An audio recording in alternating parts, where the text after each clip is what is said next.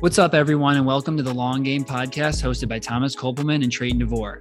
In each episode, you'll hear us break down financial topics that are relevant to the lives of millennials and other young professionals. Our goal is to help bring credible financial information to you in short, bite sized episodes. Thomas Kopelman and Trayton DeVore are the co founders and financial planners at All Street Wealth. All opinions expressed by Thomas and Trayton are solely their own and do not reflect the opinions of All Street Wealth.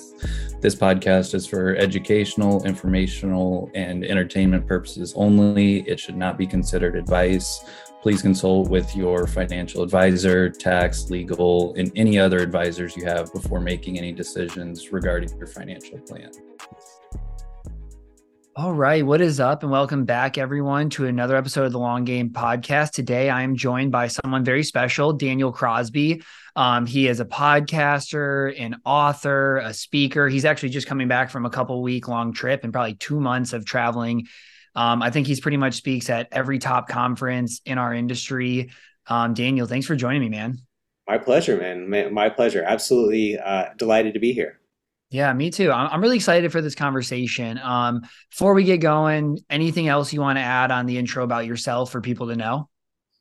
No, I mean you did a you did a good job. I'm a psychologist by education. I think that maybe differentiates me a bit. I'm a clinical psychologist. I'm a shrink by education, and uh, yeah, have but yeah, podcaster, author. Those are sort of my my preferred hats I get to wear. Yeah. And I think the background you have is really interesting because I think a lot of people neglect or just don't understand how much that matters in finance. Like, I think so many people look at finance like it's solely a numbers game. But at the end of the day, like, you know, I don't know the number. You always say, like, you know, it's 80% emotions, 20% math or formulas or whatever. Who knows what that exact number is? But money's super emotional. The way we grow up changes the way that we view money and I always find it really interesting. Like the example I use um, in a lot of scenarios is people always talk about like, you know, the payoff debt, pay off your mortgage or, you know, invest, right? Like that's a pretty easy one for people to think about. And I think some advisors and some people talk about like, well, hey, you know, you have a 3% mortgage, you should be able, you should just, you know, not pay that off, invest. And for some, that makes sense. And for others, that that doesn't right? And i think if you look back on that person you know the person who's just like oh their parents said debt's bad you could maybe help educate them into making a different decision right? You could probably show them the math help understand why financially it might be better to invest. But the person who grew up in a household where like you know their parent they lost their house because their parents you know basically financial situation was ruined bank takes their house that person you might not be able to out educate them from that decision because of how strong that feeling is. Yeah, it's it's a great example. It's actually one that's really close to home for me. So my dad is a financial advisor. My that's that's kind of how I got exposed to this this whole business. And when I was a kid, I grew up in a in a deeply religious household, and uh, part of that was sort of an avoidance of debt. And, you know, we weren't allowed to swear in the house, probably mm-hmm. pretty common, but my dad considered debt a four letter word. Like he, I'm not, I'm not being hyperbolic. He wouldn't let us say the word debt in the house because he, he found it so, uh, to be such sort of a negative thing. And so that's the house I grew up in. And I remember as a kid years of eating tuna casserole and you know eggs and ramen and whatever because my parents were paying off the house. And it was like we're not going out to eat. We're not eating steak. We're not doing this because we're paying down the house. And so you know when it came you know when when i got into my adult life i paid my house off about four years ago. And i mean i had a sub 3% mortgage. And you see what i did you know I, again the math doesn't work out on that. But but it's a little more complicated than that because there's you know there's what we call spreadsheet optimal. And so from a spreadsheet optimal uh, you know consideration i didn't make the best decision from a spreadsheet optimization standpoint right? I had i had a i could make whatever it is 5% on a on treasuries right now and i had a, a sub 3% mortgage. So from a mathematical perspective that wasn't the right choice but from a peace of mind perspective, I'm still pretty happy with that decision because I've slept well at night and it's allowed me to take risk in other parts of my life that I would have been uncomfortable with uh, had I still been carrying, you know, a, a, a seven figure mortgage, right? And so it, it's one of those things where it's never as simple as the math and it's it's marrying up the math with the emotion and trying to find a compromise that i think is is what makes an advisor's work so tough and so meaningful yeah. I mean, I think getting to know that person and helping them make that best decision for them, right? Because I think like the example I was using, I do have some clients like this. I I, I wouldn't say scarcity mindset. It's just more of like life experiences push them into this way that a lot of what money provides for them is security. And then there's other people who don't really have that feeling, and you can actually focus on optimization and you know maybe what's mathematically the best. But mm-hmm. you really do have to know the other person that you're talking to. And I think this is where getting advice from people who don't know you and then aren't professional don't have this great, you know, intimate relationship with you is really dangerous is because they can't give it from that angle, right? And they might be actually giving it from their angle. So if you take advice from somebody in the shoes of, you know, parents foreclose on their house, they're going to give you that advice of pay off debt, whether that's right or wrong for you. Yeah, no, I, I think that's exactly right.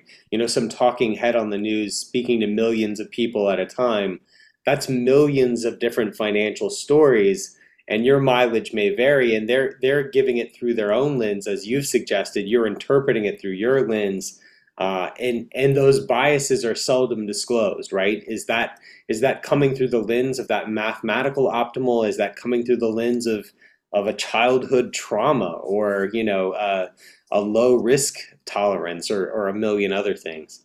Yeah and I mean, I love that you started to go in and share the story of your life. And I think it's totally fair to, you know, base our decisions you know somewhat of what we learned from our parents. But that's kind of going to go on the topic of what we're talking about today right? So your first book you said is is really about this like you know some of the things that you've learned about money. And you have this really awesome post on twitter that's like your pinned post. I mean thousand plus likes on it 400 some retweets and it's an awesome graphic showing some of the things that you've learned about money and so maybe what we'll do is like i'll pick some of the ones that i really like have you talk about i'll chime in if there's any ones that i don't bring up that are really important to you, I think that uh, you obviously can bring those in. But the one that very top of this is that the Joneses aren't as rich or as happy as you think they are. Yeah. Talk about that one. Yeah, no, absolutely. So there's a there's a couple of layers to this one. So first of all, is this very sort of modern concern we have for for social media. And the research on social media now, you know, social media is old enough now that we've been able to do some good sort of longitudinal research on it. And the research is pretty unequivocal that the more time you spend on social media, the, the less happy you're going to be. And there's a very specific reason why this is the case.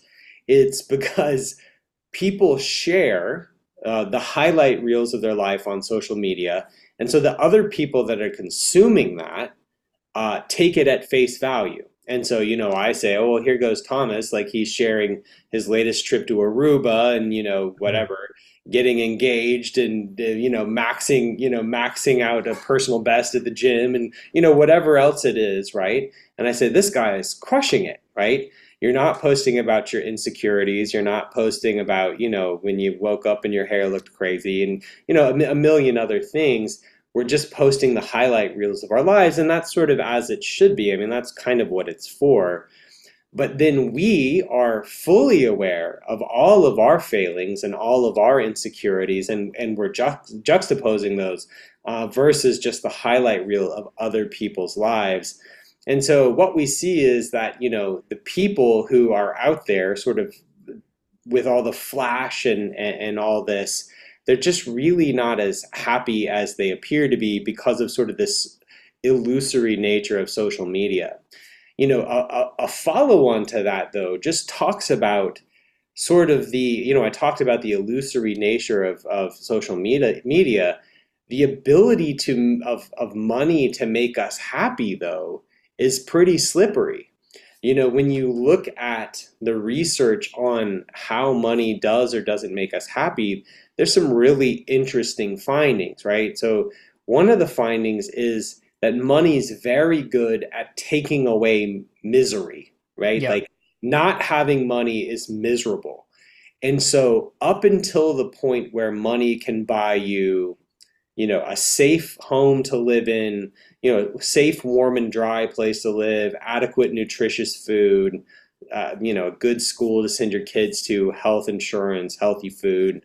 Like that stuff is materially impactful on on your happiness. But at some point, it plateaus pretty rapidly. And then there's only a couple of ways that money reliably makes us happy after that. And it's like uh, having new experiences with people we love, travel. You know, I just took my son to, to England and Scotland. It was unforgettable. Um, you know, travel and, and time with people we love is huge. Um, getting out of doing stuff we hate is huge. Like not like I haven't cut my yard in a decade, and I hope to never cut my yard again. I mean, that's just like something I 100%. Yeah, like really, really hate, and I'm super glad I don't have to mess with it. Um, you know, the the third thing is is um, you know is giving it away. You know, giving mm-hmm. money away brings us a lot of happiness. And so all these things bring us happiness, but it's not the things that we think. It's not the fast car, it's not the big house. All of these we become acclimated to really fast. And so, you know, modern life is in a lot of ways this mirage where we're chasing the wrong dream, we're chasing the wrong idea of happiness, and we're pe- perpetuating that that idea of happiness by sharing these sort of braggy Instagram posts, making everyone else miserable in the process, uh, all the while not letting them in on the fact that that we've got our own struggles. Yeah, it's kind of like eh, I know this isn't what it was made for, but like the Michael Kitces post where it's like the 20% iceberg above and it's like, you know, the, the success you have and then the 80% below is like all the failures, hard works, whatever. Yeah. I mean, that's really what social media is, right? It's just here's yeah. the best things that are happening to me and then you look at everybody else and think that's all that's happening to them and they don't have the negatives when all of us have plenty of you know negatives in life uh, but what I also thought was really interesting that you were just talking about is like the ways that money provide happiness, because I think there's like this, you know, we grow up in the way that money doesn't provide happiness. Like that's what I was taught growing up. I mean, I came from a religious household as well.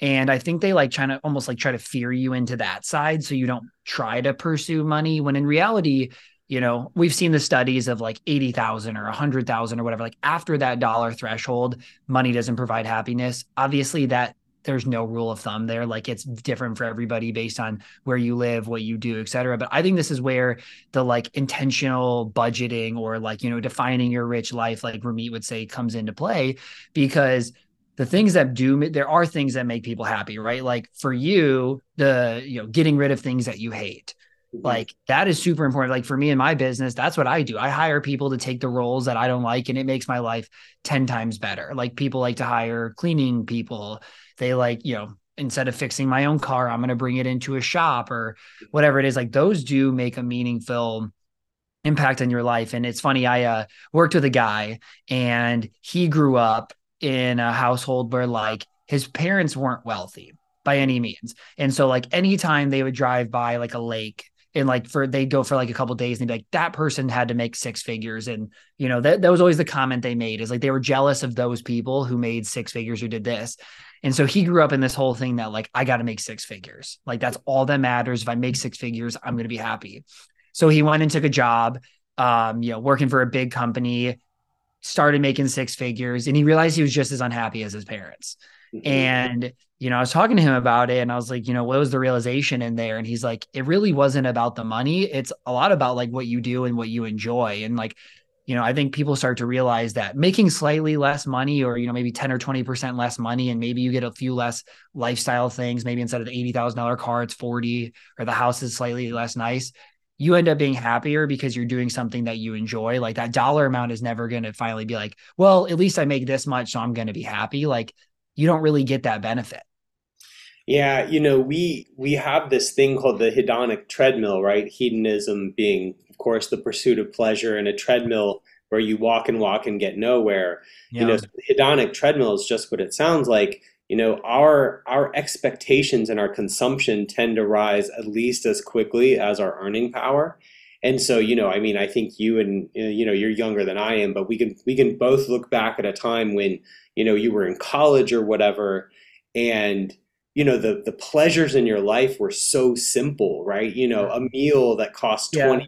Bucks was like an incredible yeah, like, like Chipotle was like the gold standard yeah. at that time. Yeah, you know, I mean, I remember my first job. I made, you know, I made about eighty-five thousand dollars at my first job out of college, and pretty good. No, very good. I mean, I had a PhD, but you know, like yeah. when I when I got out of college, I was like, I was like, I'm rich. You know, I'm like, if I, I'm like, I this is incredible. Like, what am I going to do with eighty-five thousand dollars? And you know, now if I if I made eighty-five thousand dollars, I'd be upset. Like, you know, it's just it's just this whole thing about like our our our style of life and our expectations tend to rise and so we have to culti- cultivate gratitude all along the way you know we have to check our uh, sort of inflating our egos and our expenses all along the way and it's it's, it's not easy to do but yeah it, it's just money isn't money isn't nothing and it's not everything and humankind doesn't do nuance well and so yeah. like that's you know that's why our parents taught us that you know or you know money is the root of all evil or like money won't make you happy. Well, it, it kind of will, but you got to spend it in the right ways and you got to be thoughtful about it and and that's that's a harder conversation. Definitely. I, I, love what you said there. And I, I, wouldn't say there's a lot to learn from Dan Bilzerian in life, but I was listening to a podcast that he was on with Joe Rogan, and the, he was talking about like exactly what we're talking about here. He said that, you know, he was in the military, right? Like, you know, he never had really anything nice, like was pretty poor. And he remembers, like, I'm pretty sure the story was he went and visited his brother, and his brother brought him to Outback. And he was like, Oh my gosh, this is the best meal I've ever had. Yeah. And now he goes to three star Michelin restaurants for every meal. And he's like, I get no satisfaction from it right yeah. and it's because like the the difference of like what that was at that time was so great compared to now like difference between another one great restaurant and another when every meal is that is like that's just what you're used to and you end up you know not really getting a lot of satisfaction i think this is the hard part for i mean we look at like you know early child actors or people who become wealthy really early life becomes really really hard because you feel like you have everything. There's like not a next level or something to work towards. And you're right like that's i think why there's so much teaching around like gratitude journals and like finding the things that make you happy because it is pretty easy in life to just get used to the good things and then focus on the only only the bad things you have. And i've seen this in a lot of people's lives and you know the only thing i found to help them is eventually building that habit of gratitude yeah, what's what's wild is that we can get used to more than we think to the upside and to the downside, right? Mm-hmm. Like if you ask people, you know, I it's it pains me to even imagine this, but like, you know, like what would happen if you lost all your money or if your or if your child died or you know some just like think of the worst thing you can think of you say like and people go well i could never make it and you know i'd you know i'd be sleeping in the gutter i like couldn't put one foot in front of the other and and what we find is that yeah, people actually yeah yeah it's painful it hurts but people do better than they think because we're really wired to acclimate to the situation we find ourselves in. And there's like fascinating research on lottery winners and and paraplegics like people who are injured in an accident and become you know become disabled because of that versus people who win the lottery and what we find is that about a year later, they both return to sort of their set point. And and so, you know, the the lottery winners have this initial burst of like, oh my goodness, life's better than I ever thought it could be. But then after a while, you know, wherever you go, there you are sort of thing starts to take over. And the same thing with the people who've who've uh, you know had a debilitating diagnosis or, or gotten in a bad accident. You know, they think that life will never be the same, and then they find joy and sweetness and and happiness in places where that that they didn't expect. And so, you know, the good news, bad news of human nature is we can get used to almost anything, and you can get used to Michelin star dining.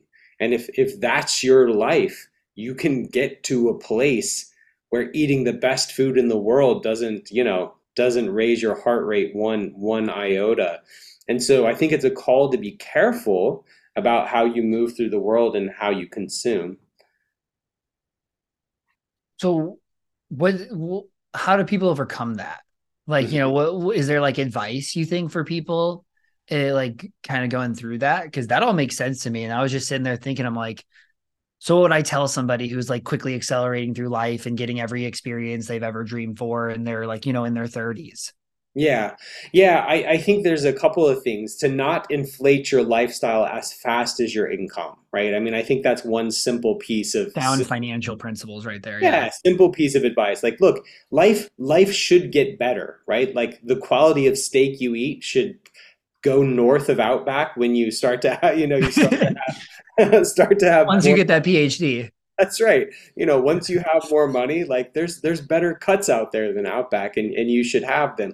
But you maybe shouldn't have them at every meal. And right, you you might not want to raise your your lifestyle as fast as your income.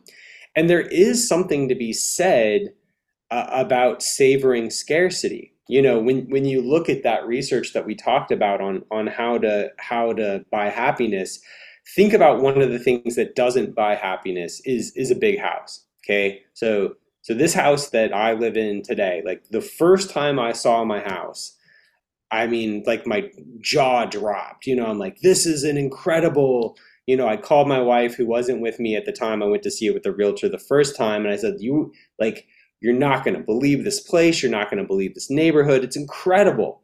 And like now, it's where I throw my dirty socks. Right? I mean, so hmm. like, you just you just get used to stuff really fast and you should spend your money accordingly. Now, so houses and cars don't make you happy because again, your house becomes where you throw your dirty laundry and your car becomes like how you get your kid to little league, right? Like it's it's a not, it's an amazing car when you drive it off the lot and then it's just like the place you sit in the school line and wait for your kid. You're mad.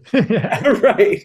And so then on the other side, though, the reason, part of the reason that travel has this unique ability uh, to to uh, give us happiness is because it's definitionally new, right? Yeah. Like I just got back from Scotland, and you go from you know suburban Atlanta to this place that looks like a storybook, and you're hmm. hearing accents you've never heard. You're seeing architecture you've never seen before or since you're eating food you've never tried before and it's just like it's the opposite of that of that you know that that treadmill mentality so yeah. seek out new experiences new use that wealth to seek out new experiences that that won't have this diminishing quality of returns over time. Yeah and i can imagine a lot of that too is like our lives become so routine especially like i mean i know i'm sure for you, you when you have kids everything like everything's about routine right? And so like getting yourself out of your routine thinking of yourself in a, like even in a different way like you're just kind of like an explorer here trying new things doing new things like that just gives you like a, a breath of fresh air from the mm-hmm. here's the grind of every single day yeah. Yeah. And, you know, the other thing is we have the, you know, we're going to go do a deep dive on happiness today, apparently, but you, you have this experiencing self and you have the remembering self. There's, there's really two types of happiness. So, um, you know, we'll use my, I just got back. I'm still very tired. So we'll use, we'll use the trip to Scotland as the example, right? So the, the experiencing self if if I had had a a cell phone or a pager on during this trip to Scotland and you had texted me at random intervals throughout that time and said, "Hey, how are you doing?" Um, you know, sometimes I would have been standing in a medieval castle and I would have been like, "Wow, ten out of 10. And then other times I would have been stuck on a train. There was a landslide, like, and our train got diverted for some hours. And if you had pinged me then, I would have been like two out of 10. This is not great you know? So that was my experiencing self. My my happiness sort of rose and fell over the the time of that trip. But my remembering self we engage in something called rosy retrospection right? Which is where i'm going to look back on that trip and all i'm going to remember is the good stuff right? I'm going to mm-hmm. remember the pictures. I always get a christmas ornament whenever we go on a trip. I get a christmas ornament and then every year we you know we hang them on the tree and we as a family we go wow remember really when cool. we went to scotland and you remember the good stuff now mm. that car you know uh, compare that to the car or the house right it's it's it's always with you and it always needs the hedges trimmed and it always needs a pipe fixed and it always needs a new carburetor whatever right it doesn't have that same glow that rosy retrospection and the, you don't get the benefits of that so there really is just something to using wealth to buy novelty to buy novel experiences and, and surround yourself with interesting people and places that will grow and improve over time instead of decay and entropy over time. Yeah. No, that makes a lot of sense.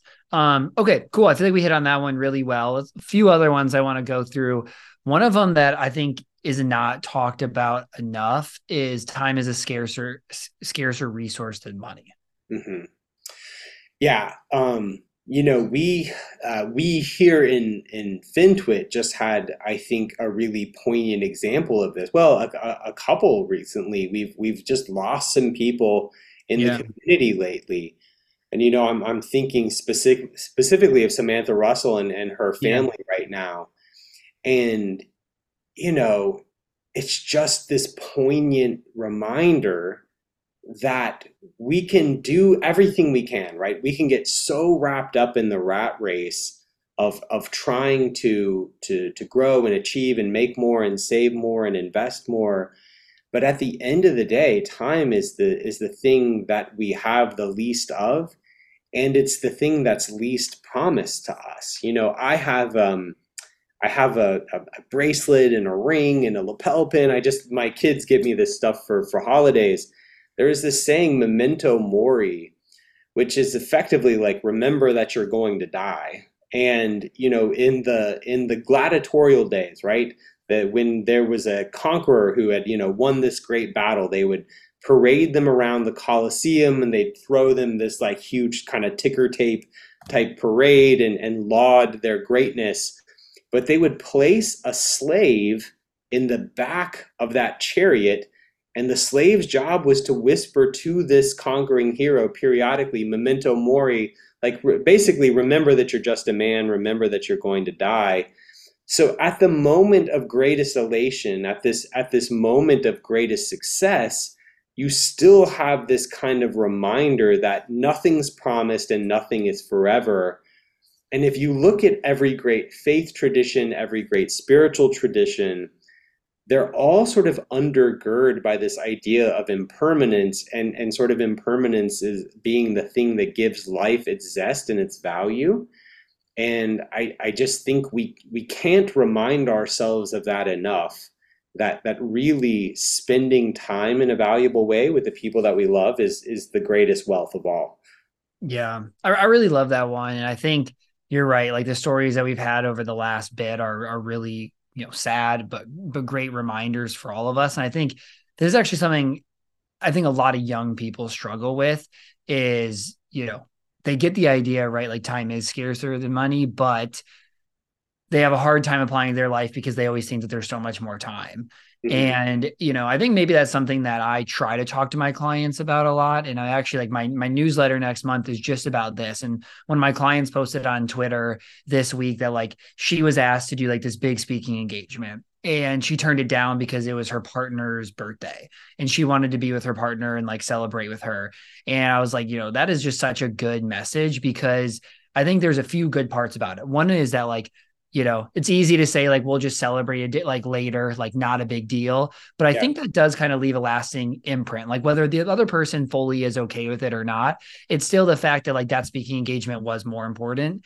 Um, when you know leaving the impression on other people like you are most important like work is is part of life but it is in life like you the important people in my life are what's important in life and i think the other thing i thought about when i was reading that is that comes like the people who would take that not only is it like a little prioritizing work over life, but I think it's also like kind of a scarcity mindset too that like, what if I never get one of these again? And mm-hmm. I think a lot of this should come from like the confidence in yourself that like every opportunity is not the only opportunity. Like you are going to create a lot of good things for yourself as long as you, you know, continue to work hard. But I just felt like that was a great comparison between the two. And I love what you did on your trip, right? Like, okay, well, I am going to go to work. It is going to be around my kid's birthday. I can actually create this amazing experience for my kid and partner it together. Like, I think that's an awesome way to do it. Yeah, I, you know, shout out to the Humans Under Management conference. You know, I got my kid was sitting in a conference on his birthday, right? And so, you know, I took him to this conference where I was speaking and attending, and I actually got him up in front of the crowd right before I went on and said, "Hey, you know, everyone wish wish him a happy birthday." And he got, you know, he got a very a very hearty happy birthday from hundreds of, of British folks who wanted to learn about behavioral finance. And you know unforgettable for him and i think we can merge these things. But you know i read an article with elon musk the other day where he was talking about he has like i, I think it was a standing saturday night 9 p.m meeting with his like business lieutenants and i just remember this and thinking uh, like what is the point of being that rich if you have a business meeting every saturday night at 9 o'clock like that is that is the most useless. That is like wealth on paper only. If if you have a standing can't miss business meeting on Saturday nights, I mean it flies in the face of everything that true wealth means. So I think that, you know, the example you gave of the woman and her partner, I think that's exactly the right way to think about it. Yeah. Um, okay, couple other ones. So you kind of slightly hit on this with like the throw the socks around, but I love the house as a place to live, not an investment. Because I mm-hmm. think like real estate investors or non-financial people, like to them, a house is like their best ever investment. Yeah. Yeah. I mean, for the average American, it's their it's their single single greatest, biggest asset, right? But I think uh, you know there's there's some behavioral there's some behavioral elements to how we account for the value of a house, right? So Robert Shiller famously did this great research on you know, looking at, at, at the growth of uh, residential real estate in the US and basically found that houses have appreciated at, at basically with inflation, you know, two and a half, three percent a year. And look, it that's great. Like it's sort of it's sort of forced savings. It's going to keep up with inflation, and there's a lot to be said for that. But what people do is they do this sort of bad accounting, this behavioral accounting, where they go, well, uh, grandma paid whatever a hundred thousand no, ten thousand right like grandma paid a hundred thousand dollars for her house and she sold it for a million so grandma 10x her money and they don't account for the plumbing disaster and the property taxes and you know mortgage the, interest and yeah mortgage interest the time value of that money the alternatives that it could be been invested in um, so a house is a great place to make memories it's something you should have uh, it's a great way to force yourself to save and, and keep pace roughly with inflation, but that's about it. And yeah. we, we shouldn't get sucked into these sort of behavioral traps when thinking about how how to account for a house. Yeah, and I think that like I used to talk about this all the time, and now after the highest appreciation history time in history, now I want to talk about it even more because you're like, hey, you know, just because this happened over five years and some of your friends it did blow up, like one, it makes it less likely to happen again. Like it's already the most important unaffordable it can be. But then people anchor to that. They're like, but but but like my friend did this. It's like, well, yeah, they got lucky during COVID. Everybody was trying to move out of suburbs. Interest rates dropped, so everybody wanted to buy houses, which made it more affordable. And now we're in a completely different climate. Like I don't think I would be counting on that again as your best investment over the next five or ten years. And I hope it's not. But it is a great for savings. Like totally, that does make sense. Yeah. Um Okay. Another one that I wanted to go through is there's an inverse relationship between investment performance and time spent watching financial news. Yeah. So, um, you know, there's there's all this great behavioral research on plugging into financial news. So, you know, when when we look at the ability of financial news and sort of market prognosticators in general, it, it's very bad, right? I mean, David Dreman did research, looked at like 70,000 consensus analyst estimates, found that they were right about one time in 170, right? Uh, over the 70,000 instances he looked at. Um, you know, we know from we know from Philip Tetlock's research that that forecasters are are bad, and that in fact, the more famous the forecaster, the less likely they were to be right. That that basically the way that people achieve fame in that game is by having sort of one high profile correct opinion, then kind of tending to bang that drum over the subsequent decades and being wrong for kind of the reasons you talked about with the housing market there. So like the the research on forecasting is horrific. So like why do we keep tuning in and why are we compelled? Well, it, it actually goes back to the brain, right? The the brain accounts for, you know, two to three percent of your body weight, but it accounts for 20 to 25% of your caloric expenditures every day. Like your brain is very uh, calorically expensive, metabolically expensive. And so, one of the ways that we can think less, which is something we're always looking to do, right? We're, we're always looking for ways to offload our critical thinking and decision making, is that we just defer to other people, right? So, when you see a commercial that says nine out of 10 dentists choose Crest, you go, incredible. Thank you. Yeah, yes, done. God, that's one less thing I have to think about. Thank you, dentist, right? So Crest it is. And when you when you hear that like, you know, Travis Kelce drinks this kind of beer, you go, yeah, sweet, I'm in. There's there's too many to to discern which one I like. But we do the same thing and, and when they hook people up to brain scans and show them cable financial news, what happens is really wild.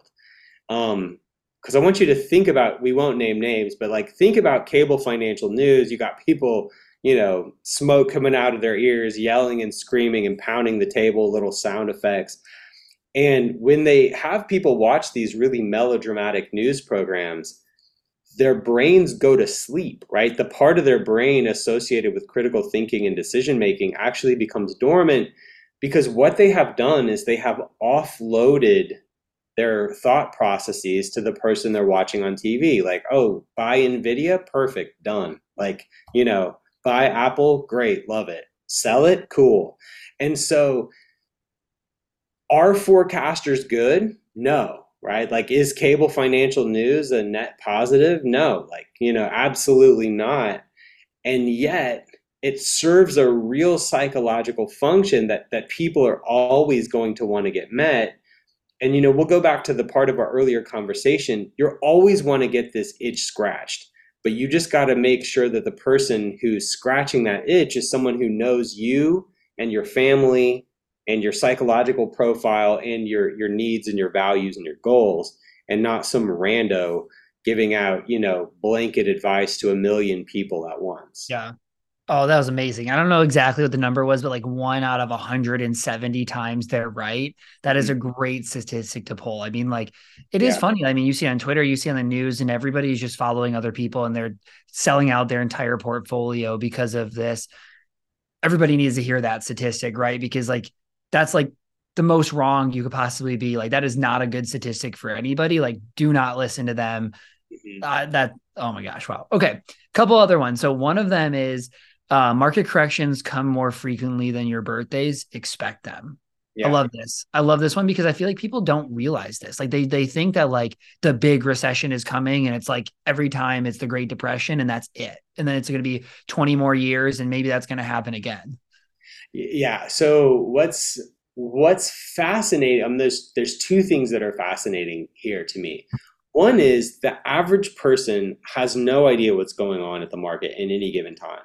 Um, so my grandma, which bless her, you know, so my nana, we're I'm getting ready to see her at Thanksgiving, and she was like, "Well, it must have been a hard year for you because it's been a brutal year for the stock market." And I'm like, "Nana, like." the stock market's up 14% this year. The you know, the Nasdaq's up 40% this year.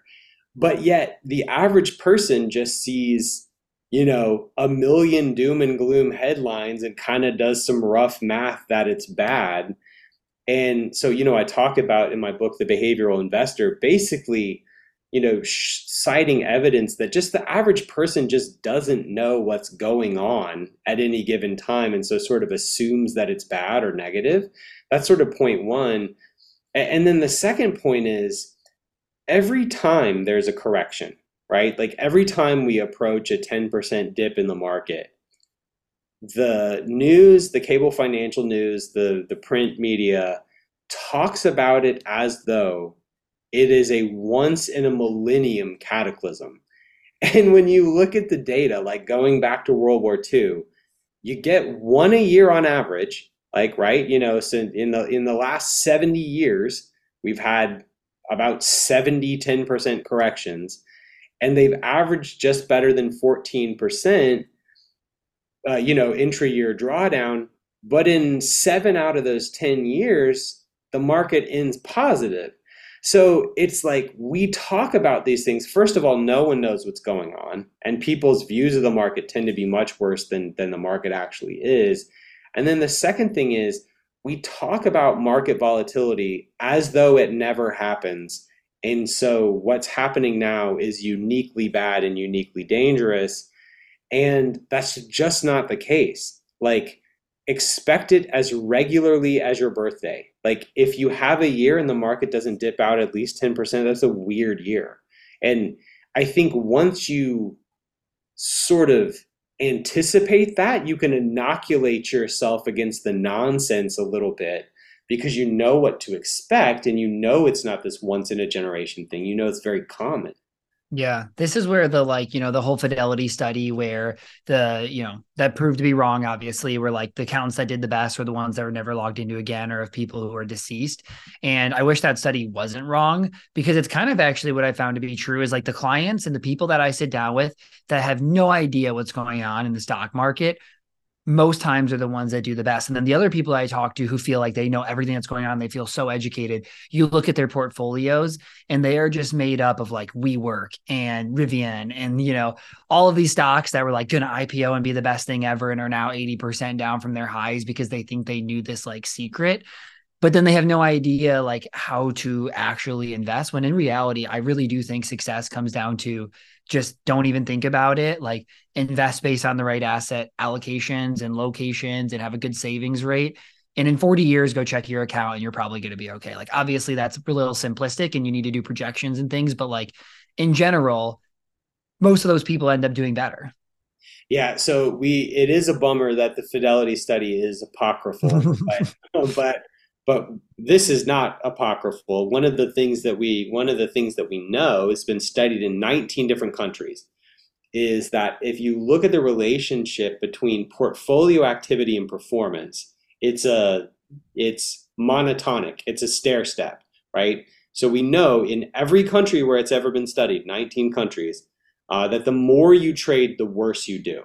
That is a, that is a, a, a universal and so while the fidelity study never really happened, like the the sort of thrust of the point is true and and borne out empirically that the more you mess with it the worse you do. I forget the quote about you know your portfolio is like a bar of soap. The more you handle it the smaller it gets. Like the hmm. research the research really suggests that.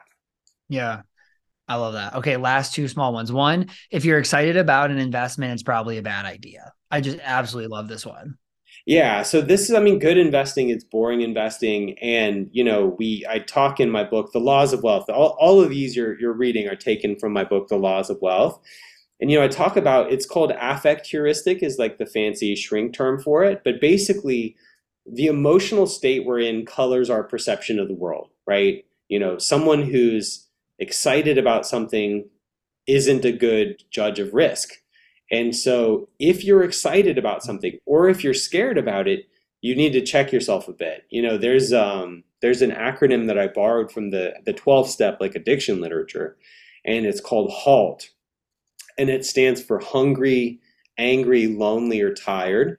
And they tell people who are in recovery like, look, if you're if you're HALT, if you're hungry, angry, lonely, tired, you should not be making big decisions Hmm. And, I, and I think the same thing is true of financial decisions. If you find yourself in an elevated emotional state, you should uh, refrain from making any big financial decisions. That's so good. I, I mean, it, it, makes sense, right? You're going to be blinded by it. You're going to be super excited. So you're going to be blinded about the risks, or you're going to be like super scared about something, and you might be blinded about some of the good or the upside. So mm-hmm. really, really well explained. Last one infrequent splurges bring the greatest happiness. I don't see this talked about much. And so I'd love to hear your viewpoint on it.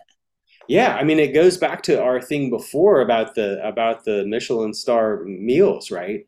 Um, you need to punctuate mm. your life with these really wonderful experiences, uh, but anything can be taken for granted. Like anything can be gotten used to. And like, look, I like nice things. Like this isn't a call for like asceticism, but it's also a reality that if you buy and buy and buy and you consume and consume, you can lose, you can take some of the flavor out of life uh, that way. And so infrequent splurges are are the best.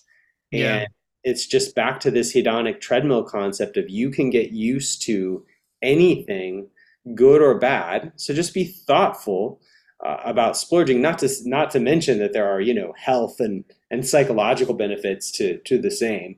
I mean, a lot of a lot of the health problems we have in this country are a result of us sort of splurging every day, so to speak, from calorically sort of splurging every day and it's easy to do, but uh, you know that cake tastes a lot better when you haven't had any for for a couple of weeks. Yeah, it's kind of like the feeling now as an adult of like ordering new clothes and you're like, or, or whatever, not that exciting. But like as a kid, Christmas and having like six new things, you're like, oh my gosh, this is the best day ever because you couldn't really buy yourself new things. Yeah, th- that totally makes sense. All right, man. Well, this has been amazing. Um, before we wrap up, any closing thoughts or you know last, you know, let everybody know best places to follow you and maybe plug your books again? Yeah, yeah, yeah. The best books to check out are The Laws of Wealth and The Behavioral Investor. I have a new one coming out late next year. Uh, oh, let's go. Yeah, excited about that. Um, the podcast is Standard Deviations, and I'm Daniel Crosby, PhD on LinkedIn and at Daniel Crosby on Twitter.